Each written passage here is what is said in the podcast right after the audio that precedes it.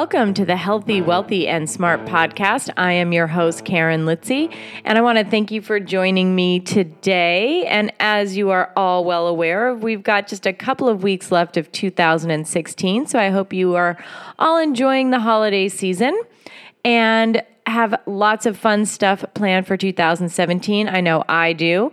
Um, I don't have quite all the details, but I'm working on it, and once I have all the details figure out, figured out, I will share it with you all. But know if you are an aspiring physical therapy practice owner or you already have a practice and want to take it to the next level, um, working on a project that will be perfect for you. And I will get more details to you when I have them, but it's very exciting.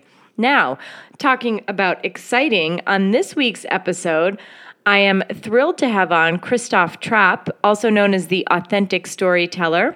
He is a career storyteller who has worked as a journalist, a nonprofit executive, and a content marketing strategist and consultant. He is a global keynote speaker, frequent blogger, and author. His digital initiatives have been recognized globally. He is currently helping hospitals across the United States share their authentic stories. He is a globally recognized content marketing expert who frequently speaks at marketing conferences about social media, blogging, and results oriented storytelling strategies. He has won several awards, sits on two global boards to advance the art and science of authentic storytelling and content marketing. And his role as Senior Director of Content Marketing and Content Content creation at MedTouch, Christoph and his team handled content writing across all sizes of website projects and advises healthcare brands across the United States on blogging, social media, and e-newsletter strategies, how to align those strategies with patients, members, donor acquisition efforts. The team also partners closely with clients as needed to implement those strategies. A key part of the team's success is internal engagement with physicians and leaders who actively request their guidance. The Content Marketing Institute has listed the team as a top global content marketing agency. And everything you need to know about Christoph you can find over at podcast dot healthy wealthy smart dot com. In the show notes, we've got links to everything. So what do we talk about in this episode? We talk about the importance of storytelling. And after going to the Explain Pain three with uh, Doctors Butler and Mosley and Jensen, I I can't stress enough how important storytelling is, not just getting your content out there to get people in the door, but once you get those people in the door, it's all about creating a story or a narrative around the person that's in front of you. And this will help your treatment. It will help with patient engagement. So in this episode, we talk about why healthcare practitioners should develop the skill of authentic storytelling, how to promote your story to the world to make the largest impact, how ego can maybe sabotage your authentic story, how to craft a compelling and meaningful story, and so much more. Christoph is fantastic. If you ever have the chance to see him speak, I highly suggest it. Check out all of the links. Like I said, you can find them all at podcast dot healthy wealthy smart dot com. Find out more about him, follow him, because the art of storytelling is something that is so vital in healthcare and certainly vital in physical therapy. So make sure you check it out. And without further ado, please enjoy this episode of Healthy, Wealthy, and Smart. Hi, Christoph. Welcome to the podcast. I'm thrilled and honored to have you on. Welcome. You bet. Thank you for having me. My yeah. pleasure. Oh, my, my pleasure. So today we're going to talk about being an authentic storyteller and uh, being a storyteller in general and as it relates to healthcare. And I think a lot of people may find those two to be opposing thoughts, but we're going to work through that to show that it's not. But before we get into that, let's take break down the authentic storyteller. So what is your definition of being authentic, and how does that relate to being a good storyteller? Yeah, fantastic question. So authentic means that it's actually a story that has happened. Um, and, you know, for a long time, we've had this system where, where companies and and organizations, businesses come up with these stories that they would, um, you know, come up with in a committee meeting or whatever it might be. And they say, this is going to be our story, but it actually isn't happening. In fact, sometimes you can see um, the sign of this still happening when you say, well, you should encourage people to share those stories, you know, your customers. And they say, well, but what if they don't experience that, that same story that we came up with in the marketing committee meeting? And so that's not necessarily an authentic story. It doesn't mean it's uh, fiction, but maybe it's, you know, it's like a dream. You're like, this is our perfect state we want to get to. But really, and that's okay to a degree, but authentic storytelling is, it has happened. Um, there's a reason why we would want to share it, and I know we'll probably talk about that some more. You know, how do you know what to share and what not to share? Um, and and people might care about it, and it actually helps your business overall. But the, the key ingredient is it actually has had to have happened. And and sometimes when, when I talk about who's actually um, doing this well, you know, journalists kind of have a knack To, to get into the uh, realm of authentic storytelling, because that's really what they're supposed to be doing anyway. Something happens, they report on it, and um, there you go. I get it. Not every journalist necessarily does that as well as others, but in theory, that's that's how journalists work. And where does this fit in, this authentic storytelling, fit into the healthcare narrative? So first, and we'll talk about maybe how to make that fit into your your business. If, let's say, you're an entrepreneur, you know, a lot of people that listen to this podcast are entrepreneurs, and we'll talk about that a little bit later. But let's talk about, how does this concept of authentic storytelling fit into the day-to-day life of a healthcare practitioner versus someone yep. who is doing keynote speeches and giving talks around the country? How does this fit into a day-to-day life? Yep, absolutely. So really what it comes down to is whoever tells the best stories wins, right? I mean, there's some uh, cases where you're just going to go to the clinic that's nearest you, but whoever tells the best stories actually wins. So if you think about, um, I don't know if you're familiar with uh, ZDoggMD. He does these videos. Have you seen them before? Uh, no. Um, okay. So he basically, he was a Stanford physician, and then he decided that that whole system wasn't working for him, and he was going to do this startup healthcare system in Las Vegas.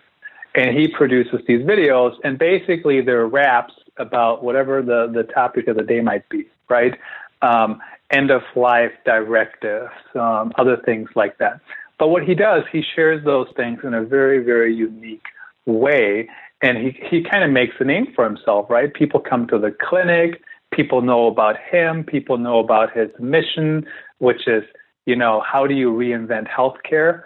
Um, not necessarily throw everything out, but how do you how do you improve certain things? So he is sharing. He's he's essentially sharing an authentic story around what he's trying to do. And and when you hear people talk about um, what is our differentiator, why do we do something? Um, it, it, it's much easier to actually do that through storytelling than, let's say, pricing. So, right, pricing can be commoditized, right? That some of those things. Um, so, if you can tell a better story, people, first of all, actually find you, because as we know, just by sharing things online, people end up finding your content, right? Because they search for it. Um, like if you look at my blog, I know I know exactly what people are searching for. I know exactly what what works and what uh, what causes um, people to end up there and what's interesting to people. But really what it comes back to is I'm sharing stories around what's important to me, what has happened, what's authentic, and then also what has to do with my business. And you can totally translate that to healthcare. So if your mission as a healthcare um, startup or or clinic, whatever your mission is, just share stories around that mission. One time I was working with um, a high-risk um, O B doctor, and, you know, she was sharing all these different things around, you know, how many people should you bring to your ultrasound? Um, how do you reveal the gender of your baby? How do you do this? Like all these different topics that her target audience cares about, and then also that she would um, Uh, that she would actually experience herself, because she's obviously um, in that practice. So once you do that, and once you become known for that, people find you, people um, identify with you, and the stronger your mission actually is, um, the better, right? So you have to have a point of view on something. And I, especially when I was in the nonprofit world, nonprofits had no points of views ever. You know, they were always like, um, oh, we don't want to talk about that. We don't have an opinion. But of course, they always, everybody has opinions on everything. It's just a question on whether or not you want to share it. But um, but what happens is if you're too wishy-washy, if you're not standing for something, right, it's not a differentiator. You cannot stand out by being the same. So sometimes, uh, sometimes you have to be controversial, but not just to be controversial because it matters, right? Because it's a topic that actually matters to you. Um, and that's how you decide some of the things that you share. Um, and then you just have to share them all over the place, everywhere, on your website, on social media, um, on podcasts. If the T V station comes calling, go on T V. I, you know, one, one um, story that happened a few weeks ago here, um, a high school football teammate of mine was a police officer in Des Moines. And there was two police officers who were ambushed and killed, right, overnight. And he was one of those officers. And what I did is, you know, first of all, I shared that news, not that every, I mean, people knew that news anyways, but, but I shared that I had some connection to that news. And then I ended up going on T V and talking about him. And I remember when I was a reporter, people would say, don't talk to the media. You know, it's, if the family is not talking, you shouldn't, nobody should be talking. But the way I looked at it is, and I didn't talk to the family or anybody except the media, but I said, you know, I actually want to share some of his story, like from what I remember. And the only way people will piece it together is by actually having somebody talk to them. So as you can see, that was important to me, and it actually fit in with what I do with storytelling. And anybody can do that in whatever field they're in. They just kind of have to get used to it. And then later that night, I wrote a blog post, um, took like fifteen minutes, and, and all it said was, um, you know, I cried today because he um, he was ambushed and killed. And then the next sentence was something to the effect of, and then I had to explain this whole thing to my eight-year-old. You know, and then I just talked about that. And what happened is, um, very simple story. It happened. It fit in with the importance of sharing our stories. And I actually had, you know, football players email me and others. And I mean, it's really only relevant to share when there are people who you don't think of as, as crying like ever. But um, other football players, they emailed me and they said, I cried today too. You know, thank you for sharing this important story. And so that's kind of how you have to get there. And that's how you can actually um, help being known for whatever you want to be known for. And sometimes um, it's a topic that, that you shouldn't have any opinion on, right? And you shouldn't participate in. Mm-hmm. But if you do, if there's something you can add, you should totally do it. And you shouldn't be afraid because um, for some reason we're too humble or we're too, um, you know, too shy or whatever it might be. Yeah, and and it sounds to me like before you can even get your the narrative of your story together, I think we have to sort of back it up and really find out what we stand for, what our values are, maybe what the the your your vision for your, whether it be your company or for yourself, before you even start making these stories, before you even get out there into the world. Would that be correct to say that you have to kind of back it up and know what you stand for first? Yep, absolutely. And, you know, you don't have to have it fully fleshed out, but you do want to have an idea, you know, what is it that you stand for? Why do you do what you do? Um, you know, and, and, and kind of go from there. I always recommend to write it down. So you have it written down and you can kind of adjust it a, a, along the way when something uh, might change or there is something new you thought about. Uh, but definitely think about that first. Why is it, why do you do what you do? What's the point? What are you trying to accomplish? Yeah. What is your purpose? What is your purpose?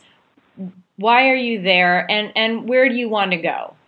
Right. And I think if you have a clear picture as to some of those questions, and it doesn't, like you said, it doesn't have to be fully fleshed out, but at least have a pretty clear picture on what your purpose is, then I think your storytelling can fall into place because you'll know kind of what you're really passionate about and what you want to talk about, And if you do, those stories are going to be a little more compelling than something that you don't really care about. Does that make sense?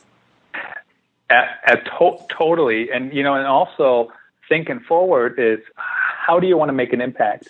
Mm-hmm. And this is kind of an interesting, this is an interesting point because every once in a while, especially this, I only get pushback on this sometimes from like um, fairly high ranking leaders. And they sometimes say, well, maybe it's not about making an impact. Maybe it's about just having a job. And I, you know, when people say that to me, what it typically means is uh, it means one of two things. First of all, maybe there's currently some kind of budget problems going on and they don't have time to think about it. Or what's really going on is they haven't actually experienced what it means to make an impact.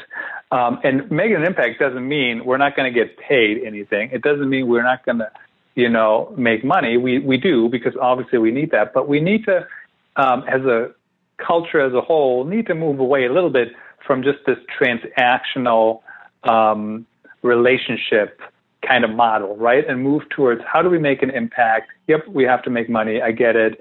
Um, but how do we make an impact? And then uh, based on our strength and based on our expertise and based on our our passions. Yeah. And so, you know, coming from, I come from the physical therapy world, right? So coming from the physical therapy world, you know, your impact may be improving the lives of your patients. You know, I don't think everybody, I think when people think, oh, I have to have an impact in the world, it means like not everybody has to be Bill and Melinda Gates having a global impact, right? Do you know what I mean? Like your impact could Correct. be, gosh, one of my patients who hasn't left her apartment in a year was able to walk downstairs to go to the bank. That's a tangible, true impact that you have made on one person. So an impact could be the the change that you make in one person's lives. It doesn't have to be the entire world. Co- correct. And in fact, for most people, it will, it will never be the entire world anyway. So it can be one person. It could be a community. Absolutely. Yep. Yeah, absolutely. And now let's let's talk about how people can... So, okay, let's back up for a second. So you, you figured out what, what your purpose is. You know what kind of impact you want to make. You've started your storytelling, whether that be podcasts or blogs or vlogs or tweets or, I don't know, Facebook Live, Instagram, Snapchat, however you're doing it, right?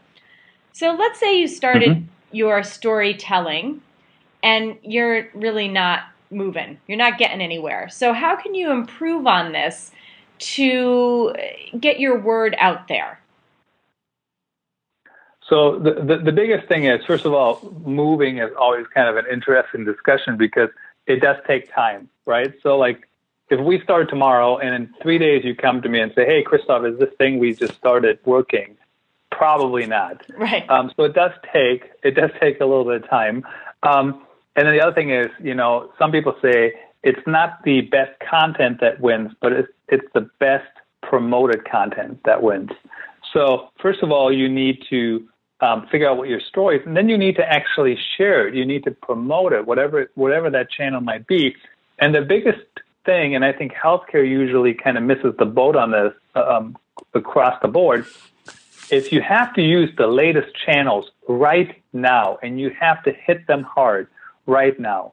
And because it changes all the time. You know, at some point, Vine was hot for like eighteen months. And then all yeah. of a sudden, now it's gone, you know. Um, and then Facebook. Facebook is still hot. But but most organizations have missed the boat on Facebook because it used to be that Facebook would just serve your content to everybody. It didn't have to co- didn't cost you anything. And today, you have to spend big bucks to get it in front of anybody, right? Because they've already changed their... their model. Well, sure. Um, yeah. The, and other, those algorithms change monthly. Oh, probably even more than yeah, that. They change all the time. So yeah. you, you have, you, you have to get on that, um, on that horse. And I always recommend to have some kind of website presence. So if I think of social media, I love Twitter, especially some of those networks, and Uh, but they're rented land, right? So if Twitter decides to shut down, you and I, we can't say anything about it. It's it's it's shutting down, end of story. So it's always important to also have um, something on your website, whether it's a blog, whether it's articles, whether it's a book. I don't really care what the format is, um, but the, the, the website is your um, owned land, right? And then social media is your your rented land. And if they ever shut down, so be it, but you still have it on your your website. And then, of course, when people search for it, this is the other important thing, why it's important to have unique content and not just talk about the same old crap like everybody else. And crap, um, if you might wonder, is actually an acronym. It stands for content really annoying to people. And the, that's important because everybody, a lot of people share the same old crap, right? And nobody pays attention to it. So that's why it's important to, if you do authentic storytelling, if it happened in my life, chances are somebody else, some somewhere, may potentially have had the same experience, right? But not exactly the same experience, or maybe they're not sharing it, right? Or something like that. So, so if it happens in my life and it fits in with my mission and what I'm trying to accomplish, I'll share it. Um, and it's actually it's it's kind of a, a little bit of a foolproof way to come up with that unique content. Now, sometimes I tie it in with something else, but I don't just, like everybody else is writing about heart month, right, in February. Everybody says, here are the four signs of a heart attack. And I'm like, why is everybody writing the same article? It's such a waste of time, right? Um, so you want to come up with something unique. Um, and you will need to keep going. Um, you just need to keep trying. If you look at some of my first articles that I published, um, they were terrible. Um, every once in a while, you hear other content creators, they share some of their first articles. They were terrible. I mean, it's just, I mean, terrible. Yeah, you oh, know, I'm I, surprised me, people even share them. I, I I get it. I look back at like my first couple of podcasts, and they were horrible. It's cringeworthy. Mm-hmm. I actually should probably take them down from the website. They're terrible. Um, but, you know, with practice, and I think also kind of finding your voice and finding your niche and finding a, a system that works for you, I think it gets better. But it's practice, right? Like nobody gets to Major League Baseball without practice. Exactly. You know, yep. nobody, no, no one does that. Um, I, I, I like the fact that um, you said sometimes not the best contact, but the, the best content, but the best promoted content. And I want to kind of touch back on that for a minute. Um, when people are thinking promoted content, they're thinking the sort of pay to play, right? So you're either promoting, you're doing promoted tweets on Twitter, or you're doing a, a boosted post or a Facebook ad. And what are your thoughts on that? And is that something that even as a, a solopreneur or a small business that we should be doing? Well, it does help you um, accelerate the process just a little bit. Um, you, could you go without it? Absolutely. Just your ramp up time will take a little longer. Um, I typically recommend to do some kind of paid promotion. Sometimes it's social media. Sometimes it's a display ad. Sometimes it's something else. Sometimes it's in somebody's newsletter, native advertising, whatever it might be. You can do all those channels, quite honestly, because, I mean, who has that kind of money laying around? But Um, but you could do it to accelerate it. Now, realistically, you don't have to do it to actually be successful. So, for example, on my blog, which gets around anywhere between seventeen and thirty thousand uh, visitors a month now, I, don't, I hardly do any um, prom, uh, paid promotion at all. You know, everything I do is um, organic on social. I have a newsletter. Now, of course, search engines are finding articles that I wrote. Um, so you could do it, but if you really, um, when you first get started, I would focus more, much more energy on actually coming up with what is the unique content. And then if you have something that's taken off, maybe promote that. I wouldn't just throw money after promotion, and then be very clear what your goal is. You know, what is your goal with the promotion? Is it just that people see it? Is it that people sign up?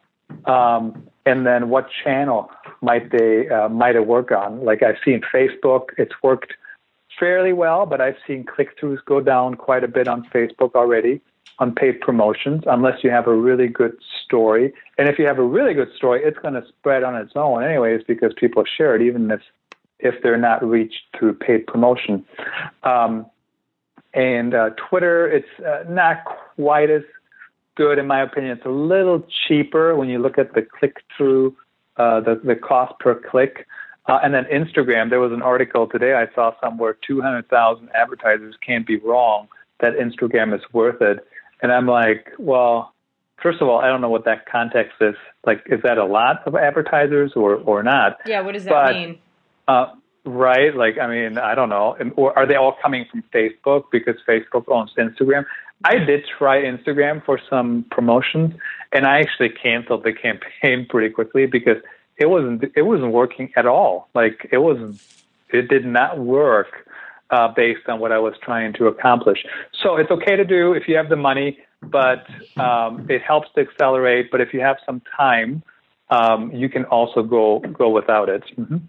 Yeah, and I think that's sound advice.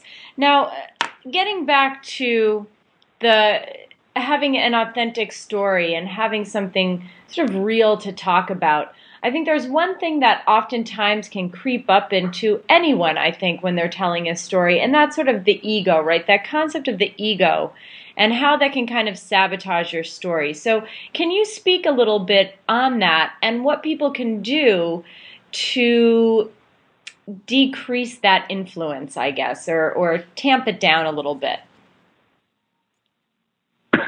Yep. So basically every story that I share and I recommend people to share is think about what's in it for the audience. What can they learn? What can you actually teach them? Uh, what's something they can move forward with or that's helpful for them or that, you know, that might put you out there as an expert, but ultimately it's about the audience, right? So if it, there's nothing in it for them, don't share it. If you're just bragging, Um, and there's nothing they can learn from it, uh, maybe it's not worth sharing because you don't want to look you don't, you don't want to look like you're just bragging. But like the formula, like if you if you really break down everything I write, uh, it, it's really a formula, right? It's like here's here's what has happened, here's what I learned from it, here's what you can learn from it, F Y I, and here are some other things that come to mind that might be related, right? But everything that happens, there's some kind of um, conflict that was overcome, right? So you could look like um, that. That might be where your ego comes in because you overcame this this conflict, and now you want to show it off. But really, what you do is you just turn it around and make it an educational experience. Now, the trick here is you don't want to sound like you, you're better than everybody else either. You just want to say, "Here's what happened. Here's what I learned. Um, here are some things people could do themselves if they face this." Um, and then kind of wrap it up with um, as a story. Um, you know, for the most part, I don't hear that people are sharing stories where they're bragging too much. Usually I hear it the other way, right? They don't want to share it because they're too humble. Mm-hmm. Because like why, like, why does my story matter? Why should I share this? What's, why, why, why, why would anybody care? I do this exercise with uh, in, in the workshops and, and also sometimes when I speak and I say, okay, take one minute, talk to your neighbor, tell them a story. And you'd be surprised. And then I just stand there for a second because usually what happens is people don't like start. Yeah. And like ninety-five percent of the time, people, somebody will raise their hand and they'll ask you a question. And then somebody else will ask you a question. And they're like, like, like what kind of story? Does it have to be work related? Does it, Like, does it ha- when when did it need to have happened? Like, everybody has all these questions. And then, um, you know, everybody needs explanations. So it's like we need this framework around what we're doing. But ultimately, it's just share something that was meaningful to you and that you think the person you're talking to might care about. You don't know if they care about it or not, right? Because you don't really know them because you're sitting next to each other. Unless it's a workshop at a company, you might know each other. Um, but just um, just share something that you think is meaningful. And this is, I think, where, where most storytelling um, strategies actually fail because people overthink it so much. Totally. That they that they don't publish it. And the other day, I was talking to I was talking to a healthcare marketer.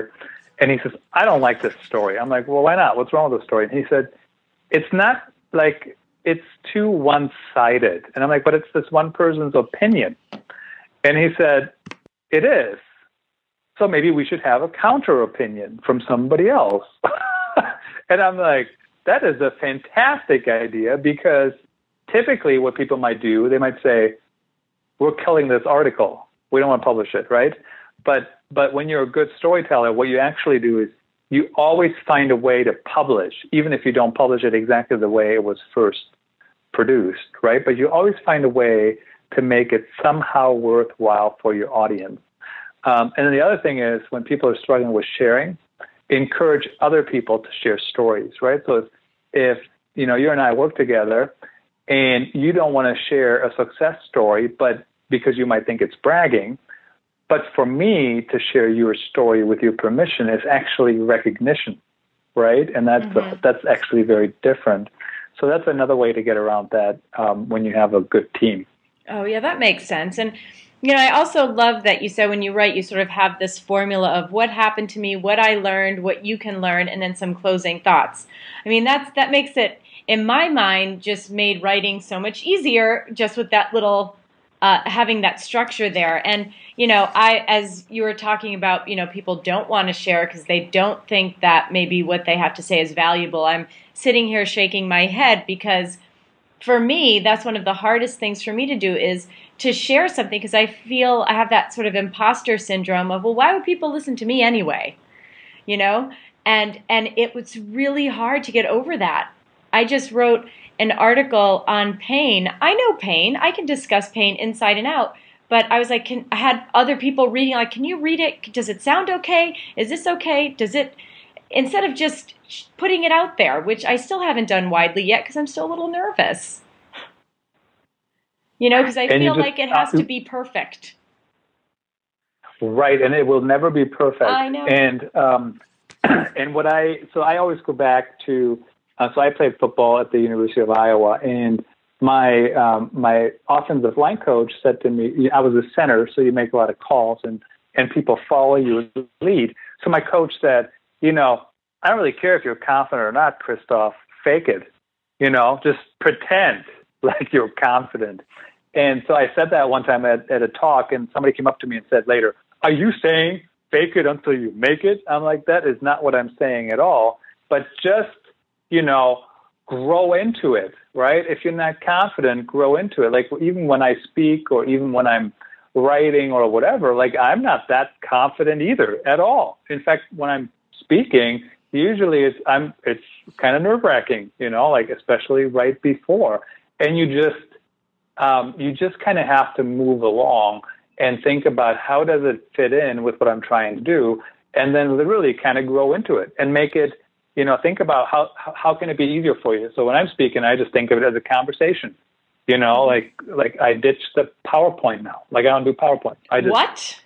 You know, here's what we talk about. Yep. I have to tell you, the P T world is like PowerPoint City.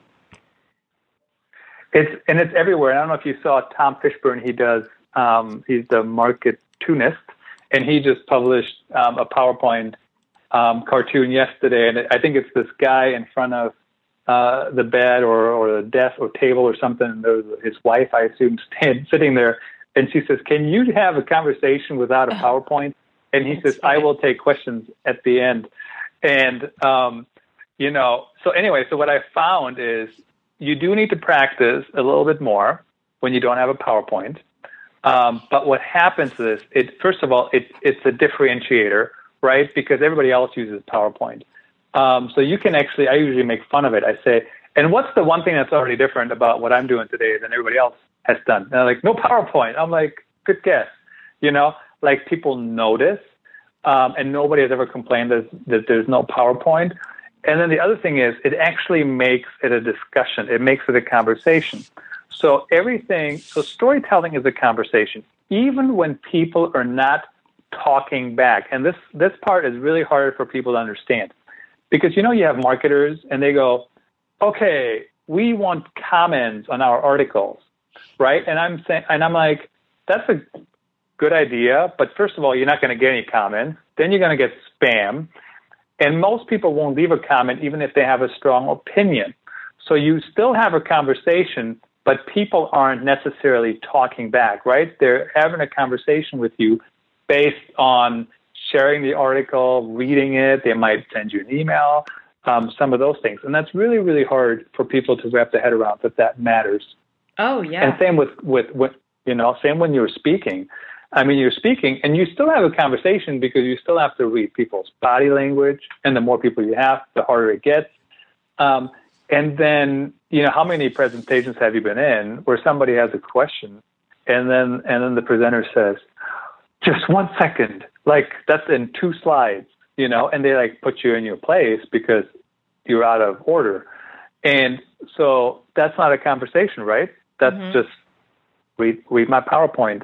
Um, so something, something to think about. How do you tell a story and how do you, um, make it as most meaningful for everybody involved? Yeah. And, you know, a couple of months ago, I went to a talk here in New York City with Brene Brown and Chris Anderson, who mm-hmm. now, uh, owns the, the TED conference, and it, his book came out, TED Talks. And he's everything that you're saying are the same things that he was saying. And when he said, when you're, you're thinking about telling your story, that you're offering it to your audience as a gift. You know, it's an idea. It's mm-hmm. something that matters. It's it's not, you're not jamming it down their throat, you know, but instead you're saying, you know, I, I, I'm, I'm giving you this because I believe it's something that, that will be of value to you. And I think that that has to be kept in mind, whether it be in uh, a talk in front of an audience or writing a blog or doing a podcast. You know, you're, You're you're always thinking of it as this is a gift, and I'm giving this to you as a gift, and I really want you to enjoy it. And I think that can kind of help people, especially live, when you have to give something live, because I don't know about you, but I get really nervous. But when I think about it as I'm just sharing a gift to someone, and like you said, it's like you're just having a conversation as if you had people over your house for dinner that you know and love. It's the same thing. How would you describe it to those people? How would you tell your story to those people? It's going to be the same telling it in front of a group of one hundred strangers. Mm-hmm. Yep, you know? Exactly. Yep. And, you know, the one thing you mentioned, too, is uh, think about the channels. What's what's your preferred channel? You know, um, I, I do believe that most people can write and share something in writing. But let's say you, you, you don't want to write. Maybe you do live video, or maybe you do recorded video, or maybe you do, um, you know, a podcast, or maybe you do, I mean, who knows what, you know, like an Instagram kind of picture thing or something like that. So, so there's all these different ways to share stories now and share what you stand for, or like ZDoggMD, you know, do rap videos. Now I couldn't do that. Like, no, first of all, I can't sing, and you know, and second of all, I, I'm not sure I could edit it like that. And I don't know if he does that himself or not. But um, but think about the channel and what are you most comfortable with, and what's and, and also where's your audience. Um, but but there's um, don't be so stuck on one channel or another. You know, figure out what you um, what works. And even for video, I mean, there's people on YouTube, and I get it. Some of them are filmmakers, right? And now yeah. they're just doing it on YouTube. They got like five million subscribers, and really all they do is they just share stories about things going on every day. Oh, yeah. Um, so, you know, so it, it certainly works on different channels, and you just got to figure out where your, uh, where your niche is. Yeah, and I think that's great advice. And, and also, you don't have to do every single channel, right? Right, yep. I mean, t- gosh, talk about taking up time. Um, and now... Uh, When we getting back to sort of uh, to the storytelling aspects of it as well. So there's, I think there's a point where you want to be vulnerable and you want to, like you said, show show yourself. This was something that happened to you. You want to be vulnerable vulnerable enough. But where does that get into the oversharing aspect of it, right? Because you don't want to overshare because, boy, that can really turn people off. And I think that can be a, a sort of a fine line to walk on. So do you have any advice for people on being vulnerable but not sharing too much? Yeah. So I don't think anybody says, well, I think I don't know anybody that says, I want to be vulnerable. I think most everybody, when they get to that, first of all, that's like a couple phases down, down the road in storytelling to share stories where we actually appear vulnerable. Um, but don't share it to be vulnerable. Share it because there's something in there that your audience can learn from, or or even, you know, sometimes it could just be for for for personal reasons, like for um, I just want to talk about, I just want to get my thoughts out about this, and I um, I'm not sure anybody will learn anything from it, but here's what happened to me. Here's, you know, and, and it might help me um, to share that. So those are the kind of things to think about, and and some of the stories that come to mind. You know, I mean, we I blogged about, um, you know, we had a miscarriage ten years ago now, right? And but I didn't blog about it until like eight years after the fact. And people, act, but I published it at at a time when somebody else was having a really, really bad pregnancy. So I tied it to that event. See how that's still? So that's the authentic story eight years ago. And then this is the current story that's kind of prompting me to talk about it. So I'm not just saying eight years ago, here's what happened, mm-hmm. feel bad for me. I'm saying, here's what just happened. And I don't usually say today or, but here, you know, this thing happening reminded me of this. And here's how I made it through that. And, you know, here's, here's kind of the different phases to go through. Um, and, and you can do that really with, with anything. I mean, even I, I did a thing on, when I had to take my dog in, my fourteen-year-old German short hair, um, you know, on his last car ride to, to the vet, right? I mean, same thing. Um, and so I shared that. And but it's like you want to think about what is something people might care about? What is something that people can learn from it? What can you learn from it? I mean, there's um, there's sometimes articles when, when I share things, I was like, oh, maybe maybe this is it, you know, and you learn something yourself just because you're verbalizing it. Um, sometimes, um, especially in healthcare, I think we want to be very, very careful uh, with visuals. Um, I, you know, I don't have any research or anything like that, but I, I have noticed a trend that that people are sharing more and more graphic photos. And I think I think what happens is when you share photos that are graphic, at some point we get desensitized to that, right? So they don't have the same impact anymore. Or we just kind of ignore them because we just don't want to see it anymore. And and you see the same thing with like patient stories. So everybody started doing patient stories, and most patients, not maybe not most, but many patient stories today, they sound like this. Hi, I'm Christoph Trappe, and I had whatever disease, and I would not be alive without this hospital. And I'm so thankful for this person, this person. Do you know what I mean? Mm-hmm. And they have state of state of the art precision medicine or whatever the latest buzzword is. And, you know, at some point people can't, don't have enough empathy, honestly, anymore to listen to any of these stories because they all sound the same and they're, they're sometimes too markety. So you want to think about, you want to be careful with how you share it, what you share, uh, what the purpose of it, of the whole thing is, um, you know, and then, and then of course, share it at the right time. Of course. And, you know, we have time for, for one more, I sort of one more thought that I'd like to run by you here. And this was based on one of your blog posts. And I think this is going to be a question that may hit a nerve with a lot of people. And that is, what if, let's say I have a great story to tell, but I'm boring? What if I feel like I'm boring? Like, I don't have anything, like, I have all these great stories, but maybe I'm like a boring talker or a boring writer, or maybe I'm a real introvert, and therefore I, I can't do this. So what what do you say to those people? Yeah, I think, you know, I, I actually wrote that after saw, after I saw somebody who was really boring, but they had they had really, really good content if you really thought about it.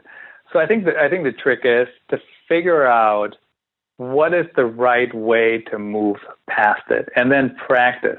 So I think sometimes what happens is um, like the whole PowerPoint thing, you know, like when I tell people I don't do PowerPoints, they're like, well, how are you going to speak? And I'm like, PowerPoint doesn't even help me to talk, you know, like at all. So sometimes I think what happens is we try to fit into a system, right? So if you say, could you speak about this, or could you talk about this? And and what people do, instead of thinking about how they're going to share a good story, they think about what should go on the slide. And then, to make it worse, they read the PowerPoint slides to you. That's the worst. You know, it's like, why am I, why am I going anywhere to listen to you read the slides? I mean, I could just read them later on. So think about, what are you most comfortable with? What system is holding you back?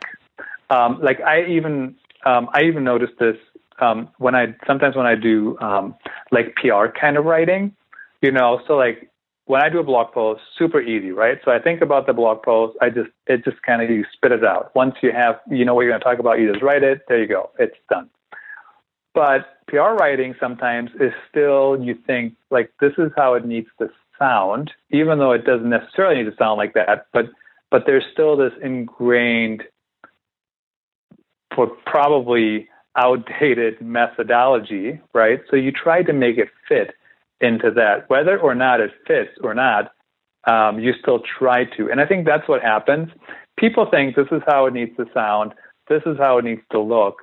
So this is how we're going to make it work. And what happens is because it's, because first of all, it's a boring way to do it anyway. They sound boring, or they sound like they're reading a slide to you, or, or whatever it might be. And the other thing is, um, sometimes people don't necessarily share the right details. You know, my favorite example is, I mean, we, some of the, the the stories I've heard, they're like, oh, today, so I walked down the hallway, and then on the left, you know, on the left, there's like this one bathroom, and then first is the women's, and then there's the man's, and then you walk by there, and there's a water fountain, and like, I mean, I, have you tuned out yet? Yes, right? yes, So yeah. like, right, like nobody cares, it has nothing to do with anything. And so we pick the wrong details, and that sometimes is boring. And picking the right details is actually really hard to do um, because, you know, sometimes we have varying audiences, right? Um, mm-hmm. And one uh, one blog post that's publishing here, I think, in um, in a little bit, is it's about like meetings, you know, like or, or conference talks even. But like if we don't know what what we want the audience to do. Or, and that doesn't mean they always have to buy from us, but we want them to feel something or do something or or endorse something. If we don't know what that is, we might be boring, you know? So if somebody says to me, I want you to buy into this new project, and I'm like, oh, okay, tell me about it. And they go through like this fifty-nine point checklist of how they determined to do whatever they were doing, right? Mm-hmm. That might be really boring to me because all I need to know is that it really doesn't do any, like it doesn't do anything different for me than how it used to be, but it looks a little different and it helps another team, for example, right? So you have to think about what do we actually need them to know and what do we want them to, to do? And then you just kind of um, put some fun into it, you know? Uh, remember that you think of yourself as you're the entertainment, you know? Like, make it fun. Make it, um, you know, if it's not a too serious of a um, story, maybe make a joke, smile, you know, yeah. or, or be real. Yeah, absolutely. And and oftentimes that could be one of the hardest things to do, you know, is to inject some fun and, and or a joke or get a something, you know, inject something into into your talk, which can be really difficult. And, yep, absolutely, you know, I, I just find, I found for me, if I'm doing a talk too, that instead, let's say I have like to do a two hour talk. What, what I do sometimes that helps is to kind of break it up into forty-five, like three forty-five minute pods or four thirty minute pods and talk about one aspect of the talk in that first pod and then have a Q and A. And then talk about the second aspect, and then a Q and A, versus just doing a long one hour and forty-five minute talk where you're going to probably lose some people and then say, oh, I'm only going to take your questions at the end of this really long talk. Because then most people kind of forget what you talked about in the beginning and or they don't stick around to even ask the question. Right. You know, mm-hmm. So I found that that's a good way to kind of at least make it somewhat dynamic and a little bit more fun. Um, but that's, you know, I don't do many talks, but that's what I found that helps for me. So if someone out there is thinking that they have to do a long talk, if you break it up a little bit, sometimes that can help. Um, okay. So we are, like I said, kind of running short on time, which is too bad because I do have a million other questions to ask, but I'd have you here for another two hours. Um, and I don't think that's what you signed up for. But um, what if you were to give someone two or three uh, pieces of advice when it comes to storytelling and when it comes to getting that story out into the world, what would it be? Yeah, so so here's really the, here are really the steps to get going. First of all, come up with what it is that you want to do with your life. Um, write that down, right? And then figure out what is your expertise, what's your passion. Write that down, and then just um, start sharing your stories and start sharing them. So start um, writing them down. Start sharing them on on whatever the currently um, important network is, and then.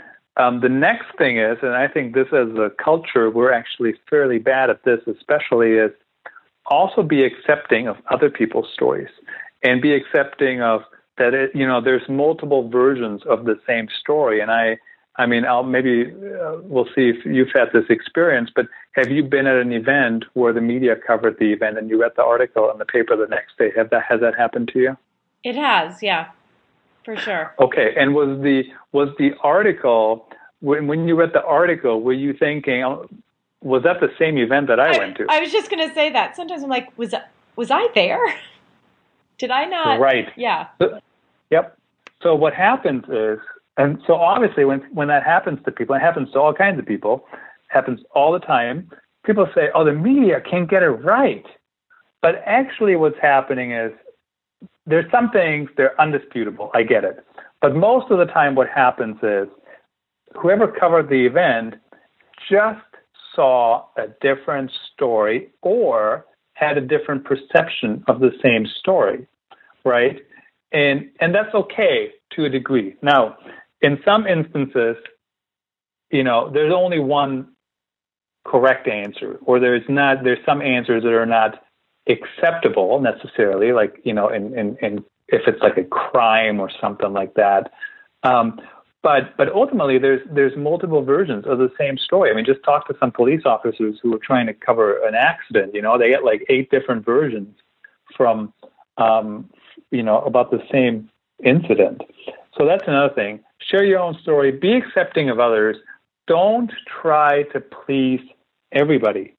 Uh, it doesn't work. In fact, you know, one thing you know it's working is because not everybody loves you, and people are actually starting to say, um, "We, yeah, we disagree," or whatever. You know, they don't necessarily like you, and that's okay because that means that you're kind of hitting your stride. But what you want to have happen is that your target market, you know, they do love you, right? Not everybody will love you. Like I had somebody the other day say to me, they didn't like my workshop because they don't do storytelling. I'm like, well, everybody can do storytelling. She goes, well, I don't have to. My marketing team does it.